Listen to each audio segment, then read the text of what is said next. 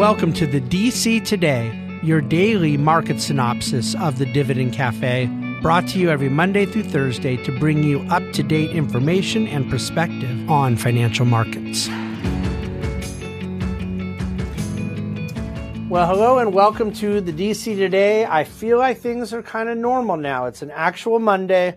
We have the longer form DC Today. It's a full uh, market week, you know, in terms of the calendar. And so through all the sort of abnormalities of the holiday season, it does feel like things are normalizing a bit. I'll start with a little reminder to ask you to subscribe to the podcast if that's what you want, if you want to receive the podcast regularly, as opposed to getting the email all the time and clicking to it. It does help us if you subscribe with your podcast player of choice. And uh, certainly, if you're watching the video, it helps if you'll subscribe on YouTube. Or and by the way, also throw a little thumbs up ranking deal there that that uh, is beneficial for those numbers. But beyond that brief commercial, uh, it was a weird. It was a weird day in markets, and and you know we've only been uh, open for five market days so far this year, and we've had quite a few weird ones. Um, the futures last night uh, when they opened, as we're in the midst of all you know football and everything like that, they were up a bit, which was somewhat surprising after the massive rally day over 700 points from Friday. And then futures actually continued to go up into the evening, and I believe by the time I went to bed last night, they were up. Uh, what was it? 82 points. 82 points when I went to bed. And uh, this morning, up very early, they were up another 100 so then the market opened up 150 or so and got up as much as 300 points. It closed down 112. The, but most of that was happening throughout the last, like let's call it two thirds of the day. You kind of had a rally early. It peaked um, before the day was a third done, and then spent the rest of the day sliding down that hill with a few little, you know, blips and, and valleys along the way. Um, but again, you had a 450 point delta between the high point and the low point of the day. And on both up days and down days last week, we saw something similar. So, so far this year, we're off to more volatility, more intraday volatility and, and whatnot. And uh, yet, I overall in the year, you know, markets are still modestly up. Today was a little unique, and I want to get these numbers exactly right for you. I mentioned the Dow was down a little over 100 points the S&P was barely down, but the Nasdaq was up 0.6%. You had a big rally with a company you may have heard of called Tesla that's been down a lot this year, but it's a big Nasdaq constituent and it's of course a S&P constituent as well. But when you get one name like that that uh, is of a 400 billion dollar market cap having a 5 or 6% up day, it drives a lot of the indices. But in addition on the Nasdaq side, you had a huge day up in the chip sector. And um, so that was pulling a lot of the tech stuff up, even when a lot of other tech things weren't necessarily up. But even FANG for a, a update on the Nasdaq, I think FANG had a kind of mixed bag, uh, three names up, two names down type of a thing. So um, what else do I want to highlight? Uh, on Friday's rally, there were seven advancers for every one decliner. That's pretty impressive breadth. Um, and the 10 year bond yield today closed at 3.53%. That is down four basis points on the day. So I think now it's four out of five days on the year that bonds have rallied. Today, again, being the same. Please don't be confused. We've had now, I think, two questions in the last three months that I answered in the Ask David section about this. But um, you need to just remember when I refer to yields being down or the rate being down, that is a reflection of the bond prices being up that um, uh, bonds and yields, bond prices and bond yields trade inversely to one another. Um, today, the technology sector was up a little over 1%. The healthcare sector was down 1.6%. That was definitely the leading laggard. Okay, bigger picture, just two things I want to highlight today. Both came up in morning research. I think this is fascinating. It's a weird way to measure it, but I want you to get this lesson out of it. I don't need the glasses because I know the data by heart the top quintile of companies returning cash with dividends versus the top quintile of companies returning cash with stock buybacks. It, the study also measured the top quintile with M&A, with debt paydown, with other things that one could do with cash. It's about cash use and the top quintile. So you want to compare apples to apples. You could always compare the whole universe.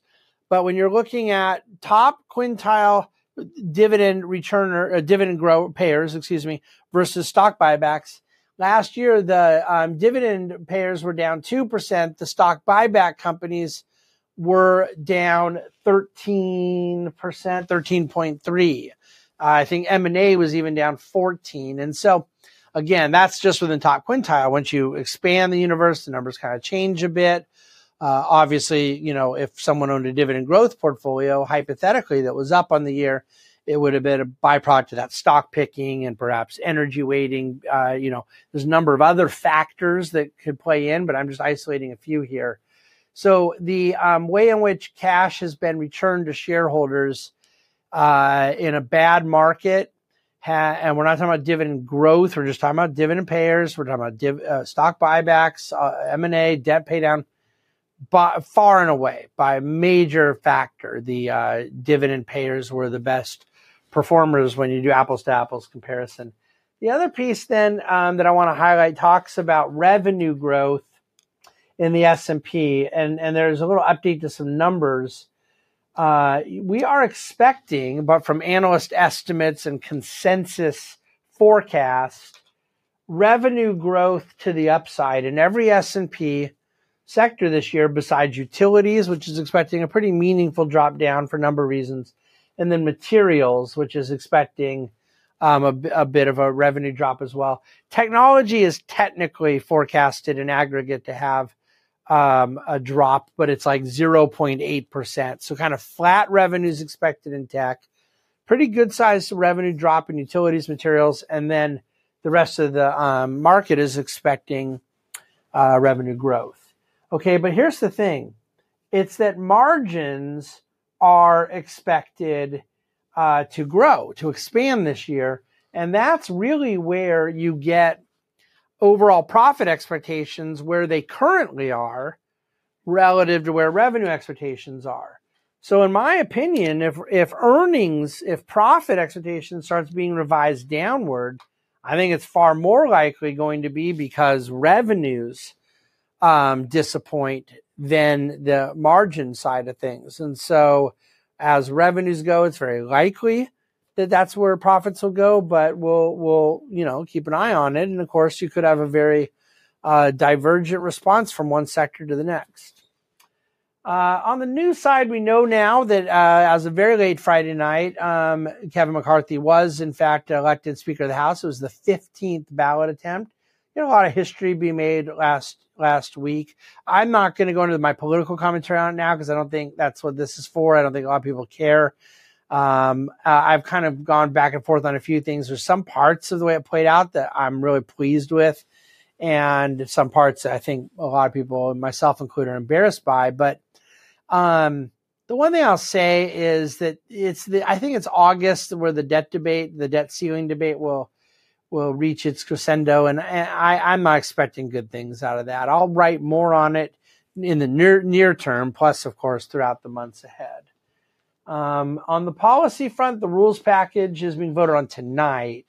That will govern kind of House operations. I don't think many care about like how they go about electing people to certain committees and what the numerical breakdowns are. Some of the kind of bureaucratic and procedural elements of this rules package, I, I doubt are very important to markets.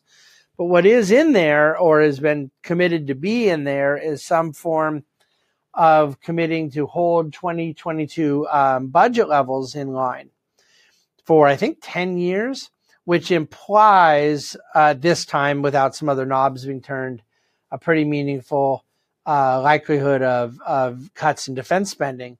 So you not only could get some political action around how they pass it through, but then, you know, anything that is ongoing, uh, uh, for again for a you know indebtedness hawk like me, I don't mind anything that can kind of limit it, but but this could very well be a little less stabilizing of a way of doing it than than the kind of legislative intent. Um, on the economic front, the jobs data is what drove markets up on Friday, and you got a real good chance to see the kind of just moronic reality of what people are trying to do in trading some of this. The BLS jobs data came in at 223,000 for December. That was a little more than expected, 205,000. And then futures came down thinking, oh no, this is good news. And then that's bad because it's going to cause the Fed, you know, the whole thing. And I, I'm now going to just shorthand. I kind of abbreviate when I explain it because I'm so sick of it. But I do think people listening right now know what I'm talking about. But then the bad news um, in the jobs number became good news because underneath the hood, first of all, the bad news of really good job growth last month turned out to be a little less than people expected because there was some downward revision from the prior month. But more importantly, under the hood, wage growth was much less than had been expected. Now, in the month, it was only a little less than expected. But when you go to a further timeline, I believe wage growth in March was at 5.6%. And, and as of this December's number, to come all the way down to 4.6% year over year wage growth. So that's quite a meaningful move lower. Um, overall, what I think markets did is say, okay, this jobs report wasn't on fire. And in fact, there is a little hair on some of the things inside of it. And uh, so it, it kind of reinforced a Fed pause phase. Um, right now, Fed futures are looking at 77% chance at the next Fed meeting of just a quarter point rate hike and a 23% chance of a half a point rate hike. So, uh, you know, it looks like the market's expecting another rate hike and, and a very modest one. And, you know, once you go from 75, 75, 75 to, to 50 and you go to 25, you've, you've really set yourself up to be able to go into a pause. Um, there, I would encourage you to look at the dctoday.com today for a chart we've put in, uh, in the Fed section there's something called the proxy rate. An analyst I follow a lot named Sam Rines at Corbu talks about this a bunch.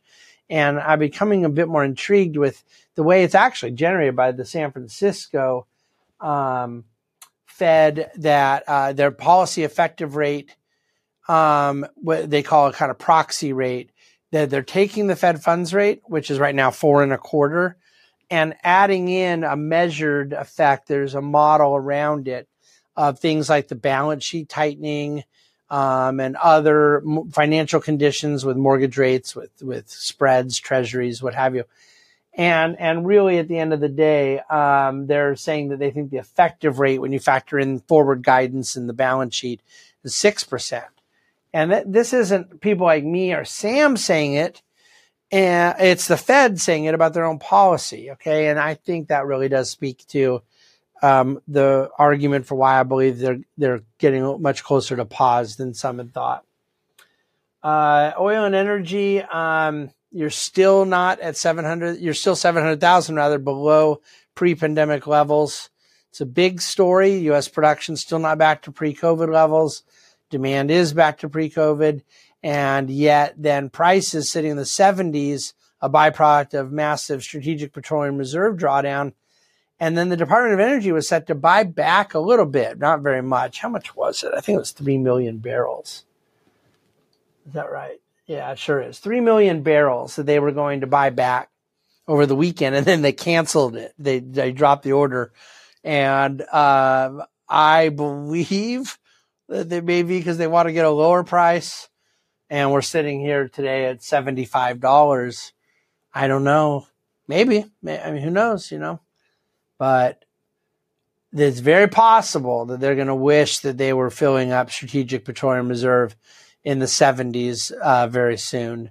Uh, China reopening is a big part of that, but but we'll we'll see. It's not it's not something I want to bet my life on. So check out the Ask David section against doomsdayism. Get a little bit more information at the written DC today. I do want to leave it there. We're going to do our podcast and video Tuesday, Wednesday, Thursday this week the abridged market summary and the written DC today, Tuesday, Wednesday, Thursday. And then on Friday, I'm going to be doing a special dividend cafe on Bernie Madoff, a name that uh, was, you know, one of the major financial stories at late 2008 going into 2009. that represented one of the great uh, Ponzi schemes in history, the largest Ponzi scheme in history, um, and and now is back in the news because Netflix has a four part series on it. I watched it over the weekend and then got inspired, and that's what Dividend Cafe is going to be dealing with. But it's not really going to be that much about Bernie. It's going to be about um, let's, just say a derivative investment lesson that all of us can learn out of the Bernie moment. And I'll uh, I'll bring that to you on Friday in the Dividend Cafe. CPI comes Thursday. I'll keep you posted on other things Tuesday, Wednesday. Thanks for listening to, watching, and reading the DC today. The Bahnsen Group is a group of investment professionals registered with Hightower Securities LLC, member FINRA and SIPC, and with Hightower Advisors LLC, a registered investment advisor with the SEC. Securities are offered through Hightower Securities LLC. Advisory services are offered through Hightower Advisors LLC. This is not an offer to buy or sell securities. No investment process is free risk. There is no guarantee that the investment process or investment opportunities referenced herein will be profitable. Past performance is not indicative of current or future performance and is not a guarantee. The investment opportunities referenced herein may not be suitable for all investors. All data and information referenced herein are from sources believed to be reliable any opinions, news, research, analyses, prices, or other information contained in this research is provided as general market commentary and does not constitute investment advice. The Bahnsen Group and Hightower shall not in any way be liable for claims and make no expressed or implied representations or warranties as to the accuracy or completeness of the data and other information, or for statements or errors contained in or omissions from the obtained data and information referenced herein. The data and information are provided as of the date referenced. Such data and information are subject to change without notice. This document was created for informational purposes only. The opinions expressed are solely those of the Bahnsen Group and do not represent those of Hightower Advisors LLC or any of its affiliates. Hightower Advisors do not provide tax or legal advice. This material was not intended or written to be used or presented to any entity as tax advice or tax information. Tax laws vary based on the client's individual circumstances and can change at any time without notice. Clients are urged to consult their tax or legal advisor for any related questions.